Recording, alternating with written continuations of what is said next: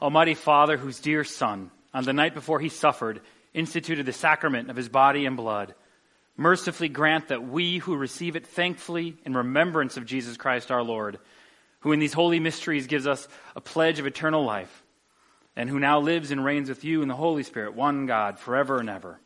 Amen. A reading from Exodus. The Lord said to Moses and Aaron in the land of Egypt, This month shall be for you the beginning of months. It shall be the first month of the year for you. Tell all the congregation of Israel that on the tenth day of this month every man shall take a lamb according to their father's houses, a lamb for a household. And if the household is too small for a lamb, then he and his nearest neighbor shall take according to the number of persons. According to what each can eat, you shall make your count for the lamb. Your lamb shall be without blemish, a male a year old. You may take it from the sheep or from the goats, and you shall keep it until the fourteenth day of this month, when the whole assembly of the congregation of Israel shall kill their lambs at twilight. Then they shall take some of the blood and put it onto the two doors posts in the lintel of the houses in which they eat it. They shall eat the flesh that night, roasted on the fire. With unleavened bread and bitter herbs they shall eat it. Do not eat any of it raw or boiled in water, but roasted, its head with its legs and its inner parts. And you shall let none of it remain until the morning.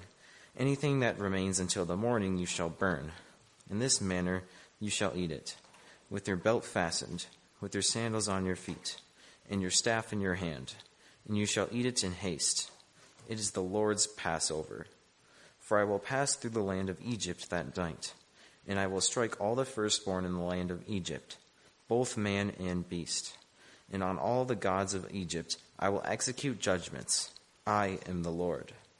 The blood shall be a sign for you on the houses where you are. And when I see the blood, I will pass over you, and no plague will befall you to destroy you when I strike the land of Egypt. This day shall be for you a memorial day, and you shall keep it as a feast to the Lord throughout your generations, as a statute forever. You shall keep it as a feast. The word of the Lord. A reading from Paul's first letter to the Corinthians. For I received from the Lord what I also delivered to you that the Lord Jesus, on the night when he was betrayed, took bread. And when he had given thanks, he broke it and said, This is my body, which is for you. Do this in remembrance of me. In the same way, he also took the cup after supper, saying, This is the cup, this is the new covenant in my blood. Do this as often as you drink it in remembrance of me. For as often as you eat this bread and drink this cup, you proclaim the Lord's death until he comes. Whoever therefore eats the bread or drinks the cup of the Lord in an unworthy manner will be guilty concerning the body and blood of the Lord. Let a person examine himself then, and so eat the bread and drink the cup. For anyone who eats and drinks without discerning the body eats and drinks judgment on himself. That is why many of you are weak and ill, and some have died. But if we judged ourselves truly, we would not be judged. But when we are judged by the Lord, we are disciplined so that we may not be condemned along with the world. So then, my brothers, when you come together to eat, wait for one another. If anyone is hungry, let him eat alone. Let him eat at home, so that when we, you come together, it will not be for judgment. About the other things, I will give directions when I come. The word of the Lord. This is the gospel of our Lord Jesus Christ according to Luke. Glory to you, Lord Christ.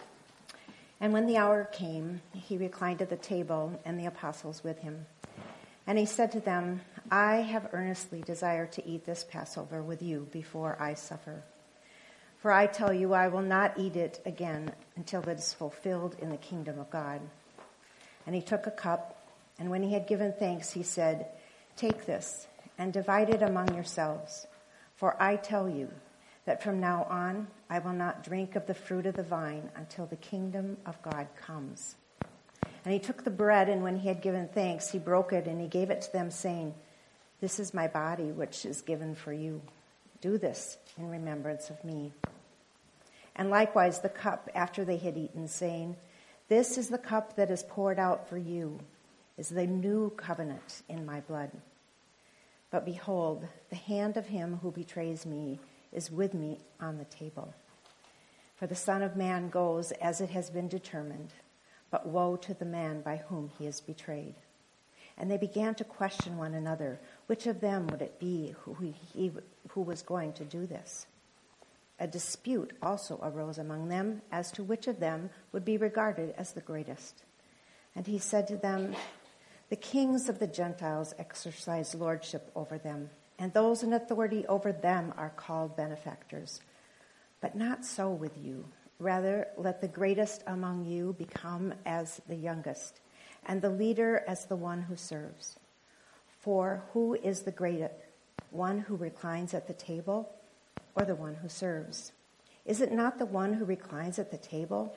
But I am among you as the one who serves. You are those who have stayed with me in my trials, and I assign to you as my Father assigned to me a kingdom, that you may eat and drink at my table in my kingdom and sit on thrones judging the 12 tribes of Israel. The Gospel of the Lord. Praise to you, Lord Christ.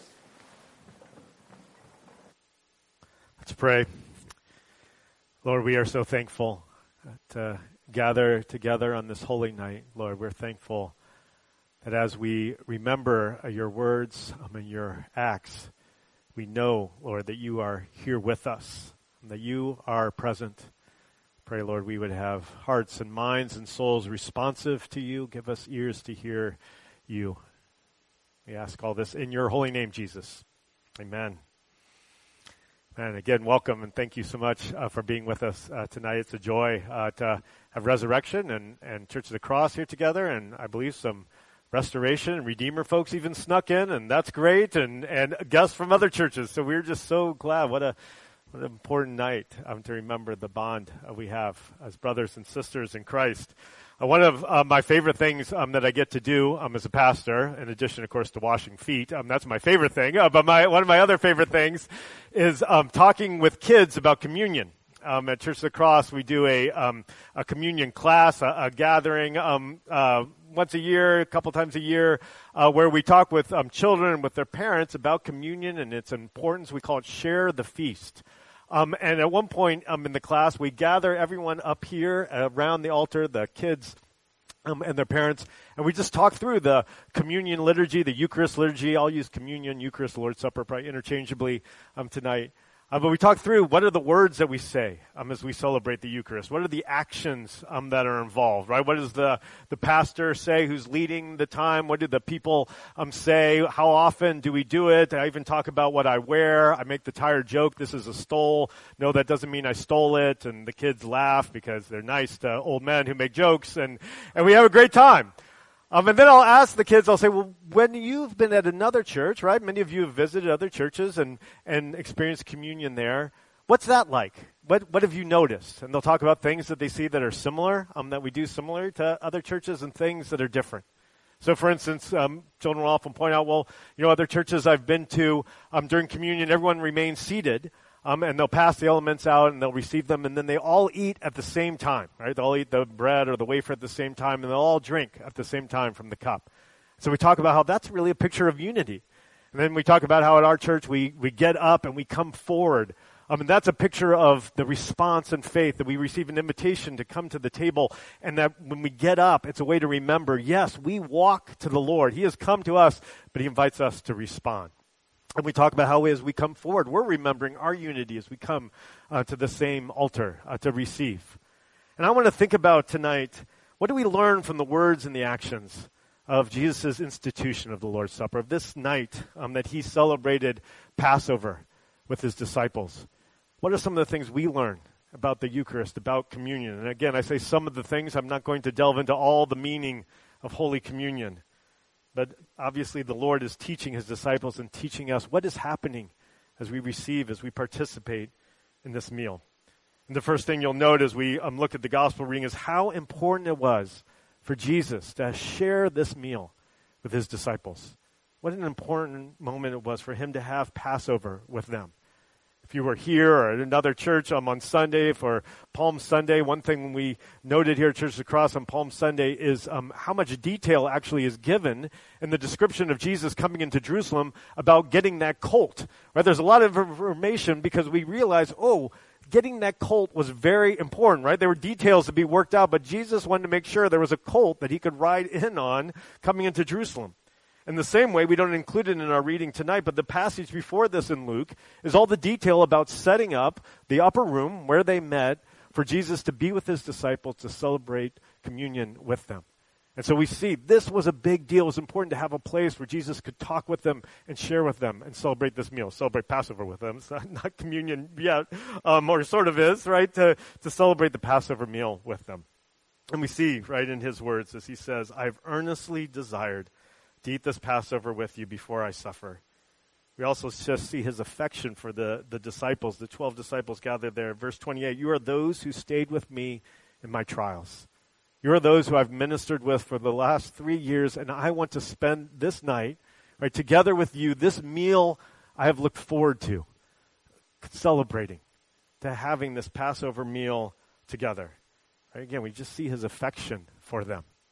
I've been in many um, rehearsal dinners and the night before a wedding, and oftentimes someone will make a joke calling it the Last Supper and sort of comparing, you know, the suffering, um, you know, of Christ to the suffering of a wedding, you know, sort of again a tired joke.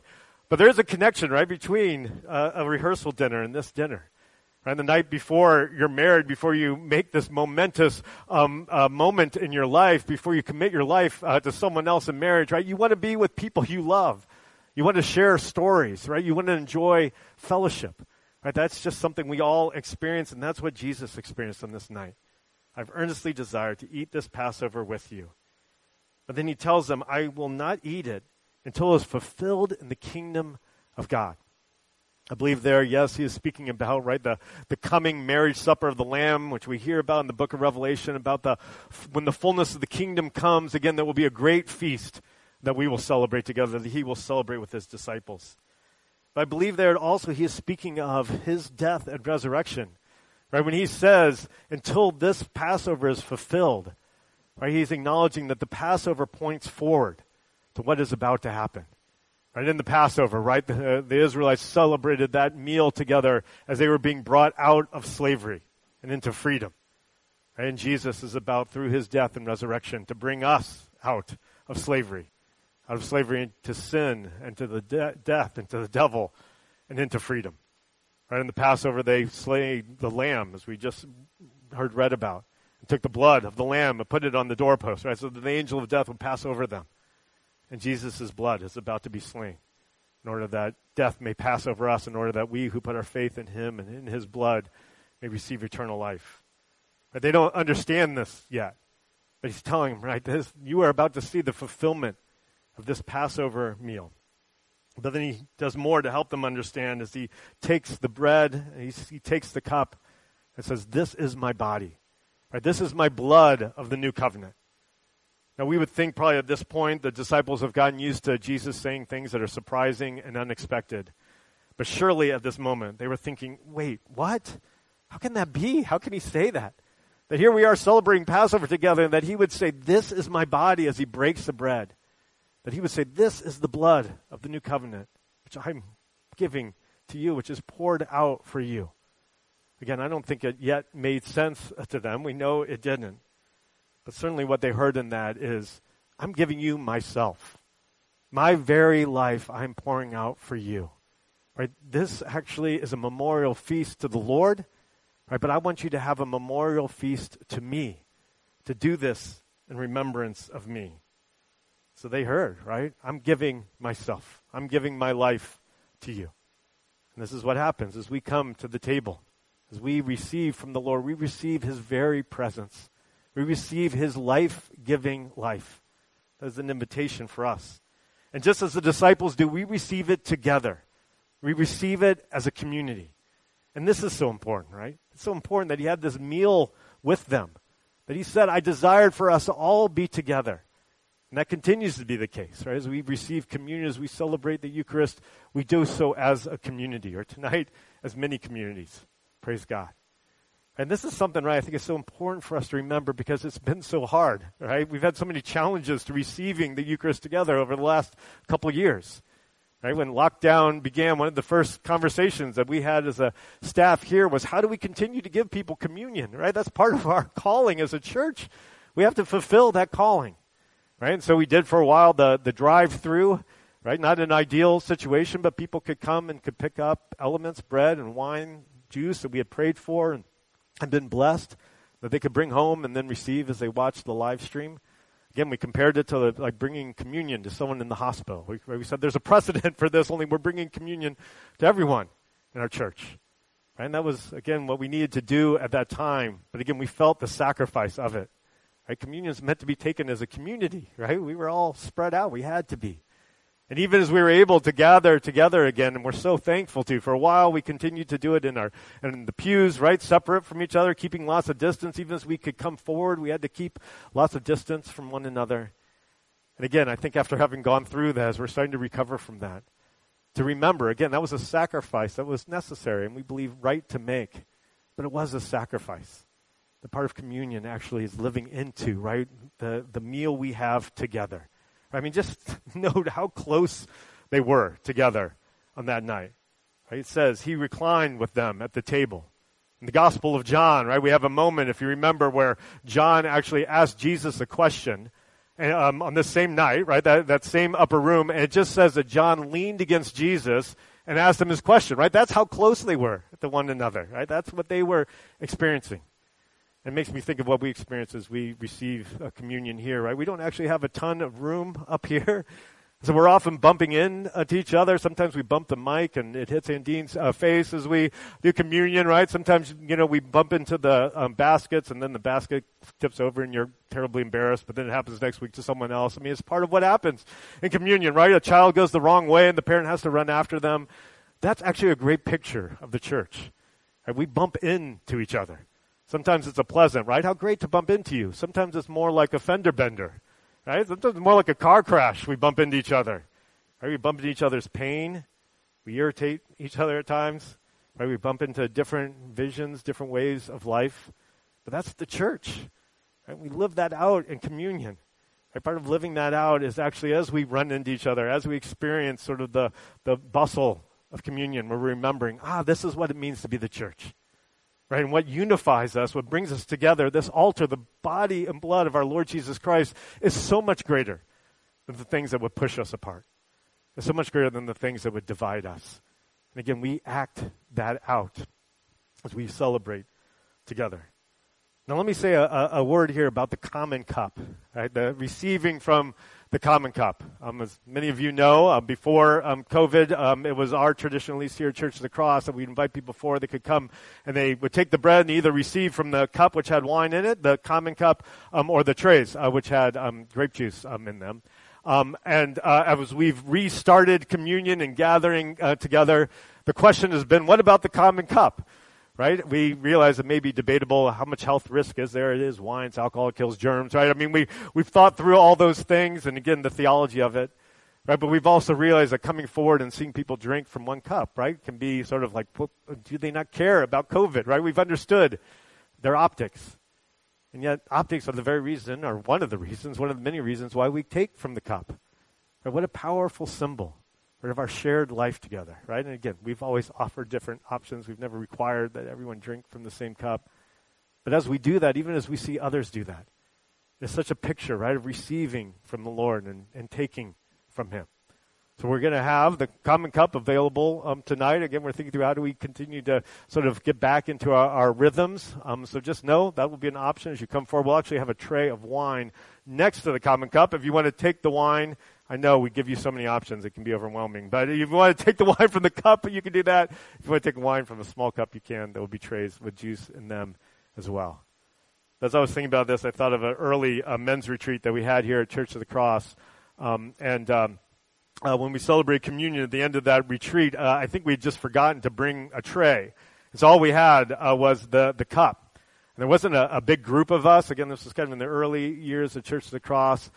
But as we each received from that cup, there was such a, a powerful moment. And one of the, the men on the um, retreat, um, Sammy, grown up in Kenya, had a very different life experience from everyone else um, there, and was very aware of that on this men's retreat.